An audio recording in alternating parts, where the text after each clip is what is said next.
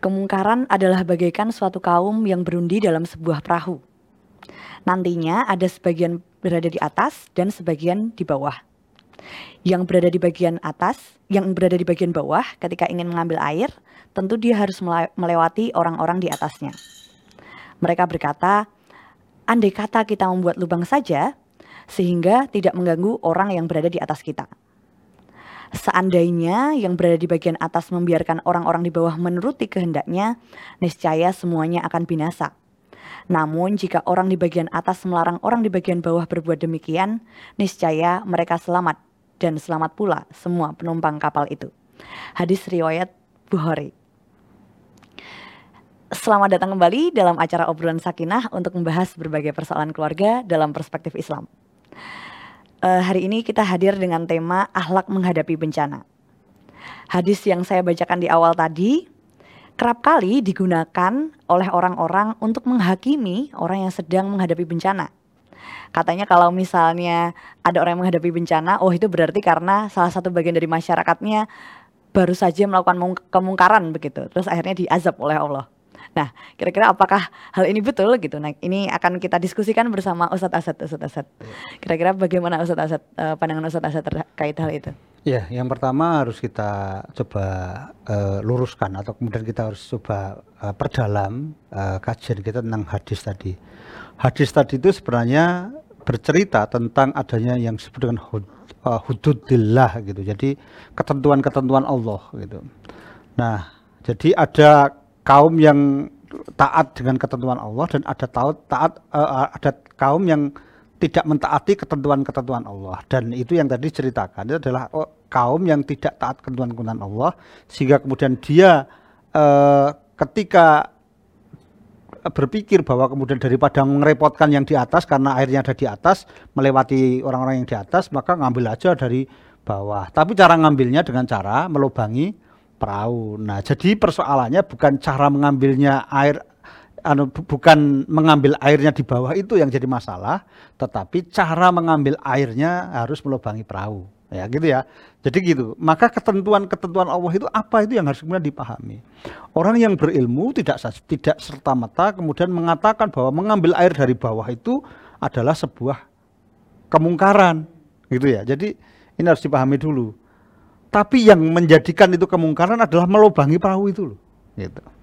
Nah, maka apa sih kemudian pentingnya pengkajian ilmu itu adalah untuk memahami dalam konteks eh, apa ya ilmu pengetahuan alam kita misalnya kemudian konsekuensi-konsekuensi dari tindakan-tindakan itu mengambil air dengan cara menimba dari luar uh, dari luar atau dari luar tidak meng, meng, meng, melubangi perahu itu niscaya tidak akan merusak dan tentu saja tidak perlu dilarang oleh orang-orang yang di atas. Tapi kalau mengambil air dengan cara melubangi perahu, nah itu yang jadi masalah. Bahasanya non sewu ya kalau bahasanya orang ngadu itu ya ya bodoh gitu. Mengambil air kok harus begitu. Nah, jadi yang jadi masalah itu bukan mengambil air di bawahnya, tidak mengambil air di atas, tetapi dengan justru yang jadi masalah itu adalah karena dia melakukan kemungkaran, melanggar ketentuan Allah dengan melubangi perahu itu. Ketentuan Allah apa itu? Ya kalau perahu dilubangi maka dia tenggelam. Itu ketentuan Allah gitu. Kemudian misalnya gini, ketentuan Allah yang lain misalnya. Uh, kulu wasrobu walatusrifu. Makan dan minumlah tetapi jangan berlebih-lebihan. Nah, makan dan minuman itu kebutuhan, tetapi kalau berlebih-lebihan muncullah penyakit-penyakit gaya hidup. Ya. Sehingga pelanggaran terhadap ketentuan-ketentuan Allah bahwa kemudian perut kita itu ada batasnya, kalau ditambahi maka justru yang muncul bukan kekuatan tetapi penyakit gitu. Nah, itu bencana. Itu kemungkaran memakan sesuatu uh, yang yang berlebihan itu dalam konteks itulah kemudian dia dalam konteks itu adalah pelanggaran terhadap ketentuan-ketentuan Allah, yaitu makan berlebih-lebihan. Nah, dalam konteks yang lain misalnya kemudian menggunduli hutan gitu, menambang sesuatu yang kemudian justru merusak alam, itu adalah pelanggaran terhadap ketentuan-ketentuan Allah. Nah, ilmu pengetahuan kita harus kita terapkan untuk mempelajari itu, bukan dengan cara sekedar maaf kemudian kita ngebiah-biah pokoknya nanti kamu mesti akan melakukan kemungkaran nah kalau kita ingin memperbaiki kemungkaran yang seperti apa gitu yang disebutkan karena jangan-jangan yang disebut kemungkaran itu adalah mengambil dengan timba di sungai tadi, bukan dengan melubangi perahu.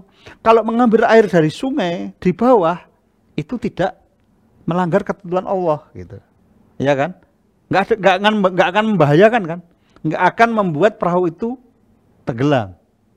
Gitu. Nah, kita maaf ya harus belajar memahami semua hal termasuk dengan dalam hadis tadi dengan ilmu. Itulah pentingnya kemudian kita belajar tentang uh, ilmu itu sehingga kemudian kita menemukan sesungguhnya ketentuan-ketentuan Allah itu seperti apa. Batas maka kita makan itu seperti apa? Karbohidrat yang harus kita makan itu seberapa? Misalnya gitu. Karena karbohidrat itu menjadi tenaga, menjadi kalori, tetapi kalau sudah terlalu banyak menjadi bahaya, menjadi bencana untuk tubuh kita. Nah, bencana bukan hanya bencana dalam konteks fisik, konteks alam, tetapi juga bencana-bencana sosial misalnya. Nah, sering kali kemudian akhlak-akhlak sosial itu yang kemudian menimbulkan pelanggaran terhadap akhlak-akhlak sosial itu yang kemudian menimbulkan bencana sosial. Uh, misalnya, kemudian uh, seks bebas itu kan sebuah uh, tindakan yang melanggar akhlak sosial. Dan itu pasti akan menimbulkan bencana sosial beredarnya penyakit menular seksual dan segala macam begitu. Nah, termasuk misalnya, kenapa kemudian Islam sangat menekankan anti uh, eh, LGBT. LGBT misalnya gitu. Dengan dicontohkan umatnya Nabi Lut gitu kan. Pertama, ini ingin menunjukkan bahwa kemudian hal itu sesuatu yang tidak sesuai dengan ketentuan Allah itu pasti akan mendatangkan bencana gitu bencana di situ walaupun kemudian di, dikisahkan dengan uh, bumi dibalik gitu ya. Tetapi kan kemudian dalam konteks keilmu pengetahuan kita akan bisa pelajari proses-proses itu. Bagaimana kemudian penularan LGBT itu sedemikian masif sehingga ketika kemudian jadi korban maka kemudian dia punya potensi untuk menjadi pelaku berikutnya bisa begitu. Ini yang kemudian menjadi sangat berbahaya.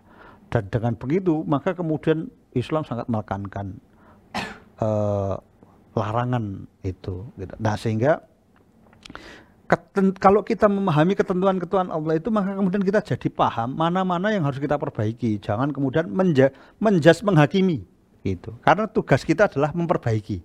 Ya, tugas kita adalah memperbaiki. Sehingga tidak dengan menghakimi sesuatu itu tapi kemudian bagaimana kita melakukan proses perbaikan itu.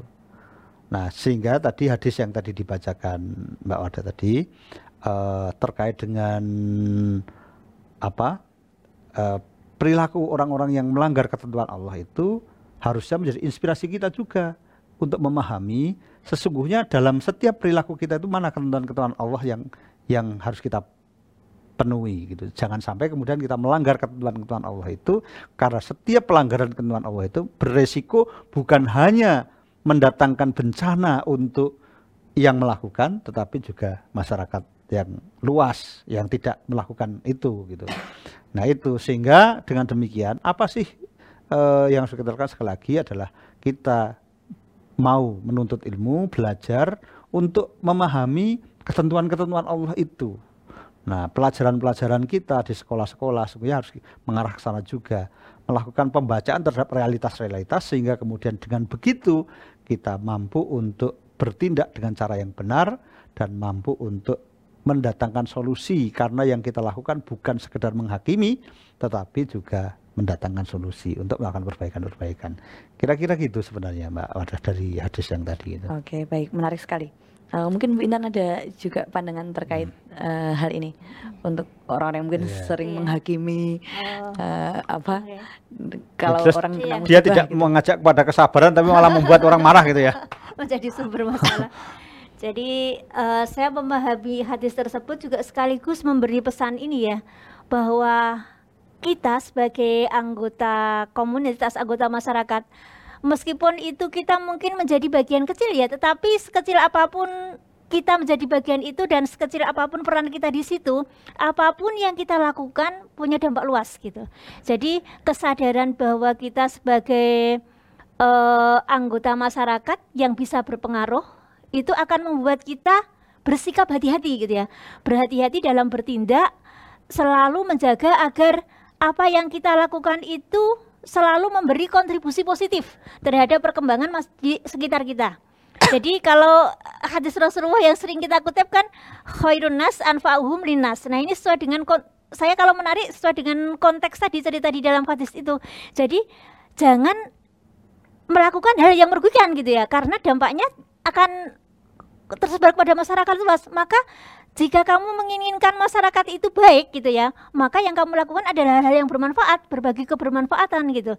Sehingga eh, sedapat mungkin kalau eh, apa dalam cerita Nabi Yusuf itu kan dikisahkan ya bagaimana seorang Yusuf yang awalnya seorang narapidana gitu ya, tetapi dengan kemampuannya bisa memprediksi masa depan gitu ya, atas pengalaman-pengalaman yang telah lalu itu bisa menyelamatkan minimal meminimalisir apa ya korban dalam sebuah bencana.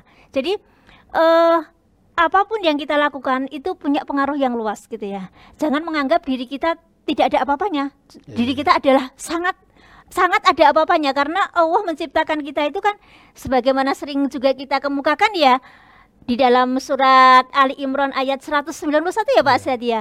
Jadi eh uh, alladzina yadhkurunallaha qiyaman wa qu'udan wa ala junubihim wa yatafakkaruna fi khalqi wa yatafakkaruna fi um, subhana uh, apa? Yang yang ini alladzina yadhkurunallaha qiyaman wa qu'udan wa ala junubihim wa yatafakkaruna fi khalqis samawati wal ard. Rabbana ma khalaqta hadza batila. Jadi ya Allah ya Rabb kami, Rabb kami sesungguhnya kamu maha dan tidak ada sesuatu yang engkau ciptakan itu sia-sia yeah. gitu. Jadi apa pun kita kondisi kita, mungkin kita menganggap jangan sampai misalkan menganggap diri kita bodoh gitu ya. Jangan sampai menganggap diri kita tidak bisa berbuat apa-apa. Allah menciptakan kita adalah selalu ada tujuannya gitu ya. Selalu kita punya peran gitu ya. Nah, itu yang harus kita yakini gitu. Dan peran kita harus dalam peran-peran yang sekali lagi tadi positif, peran-peran yang bermanfaat.